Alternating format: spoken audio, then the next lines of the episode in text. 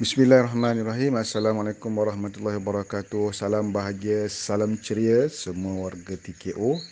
Jadi Alhamdulillah, jom kita teruskan dengan siri voice note saya. Eh. Siri voice note ni kita kena dengar setiap hari.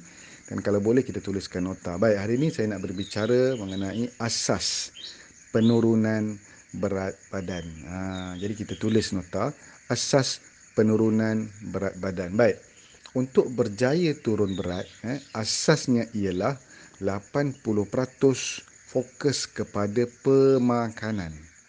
Eh, dan 20% fokus kepada senaman. Ha, saya ulang balik.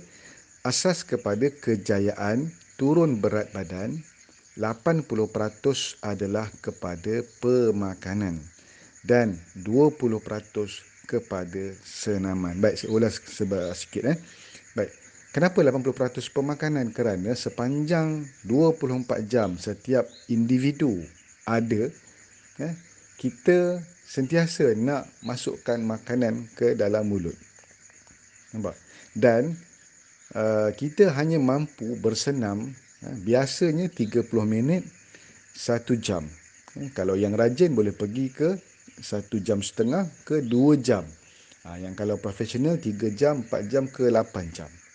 Ha, jadi maknanya kalau kita buat 3 jam pun ataupun 2 jam pun baru 2 jam daripada 24 jam. Ha, kita tak akan dapat senaman sepanjang hari.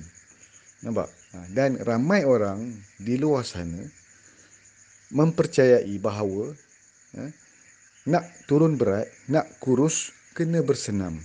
Itulah fahaman yang salah yang selama ni membuatkan kita tidak berjaya turun berat kan? Setiap tahun berazam untuk turun 3 kilo 5 kilo 10 kilo tetapi sampai hujung tahun berazam semula kerana tidak mencapai azam yang kita nak tu. Ha, jadi start daripada hari ini just betulkan pemahaman kita bahawa untuk turun berat badan perlu jaga pemakanan iaitu apa yang masuk ke dalam mulut dan kita akan ajar dari semasa ke semasa eh, kita ada contohnya apa apa cara pemakanan yang nak dijaga kan? Ha, contohnya kita ada mikronutrien dan makronutrien. Makronutrien ni dalam makanan kita mesti ada komplit benda di tiga perkara ni enam perkara sebenarnya eh. mesti ada protein mesti ada karbohidrat dan mesti ada lemak baik dan mesti ada fiber serat kita makan buah dan sayur dan mesti ada air untuk hydration dan kita mesti ada phytonutrient. Ha, eh? Phytonutrient maknanya khasiat daripada makanan tu daripada sumbernya tumbuh-tumbuhan. Dan kita ada micronutrient. Micronutrient ni maknanya segala zat khasiat vitamin A, B, C, Z. Ha, kan? A, B, C tu sampai Z tu. Dan uh, kita makan pun dengan cara bakar, kukus dan rebus. Kita back to basic. Eh? Sebenarnya mudah sangat untuk sihat mudah sangat untuk turun berat dan ada orang dia memang nak bukan nak turun berat tetapi dia nak hidup sihat ataupun dia nak naikkan berat dia. Eh?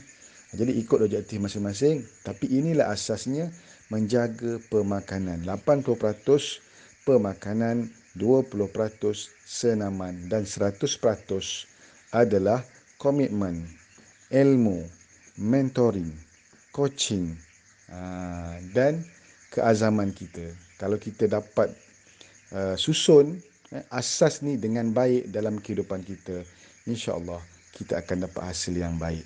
Cukup setakat ini eh, semoga VN ini memberi manfaat kepada anda. Uh, jumpa lagi dalam VN yang seterusnya. Keep it up don't kedebab assalamualaikum warahmatullahi wabarakatuh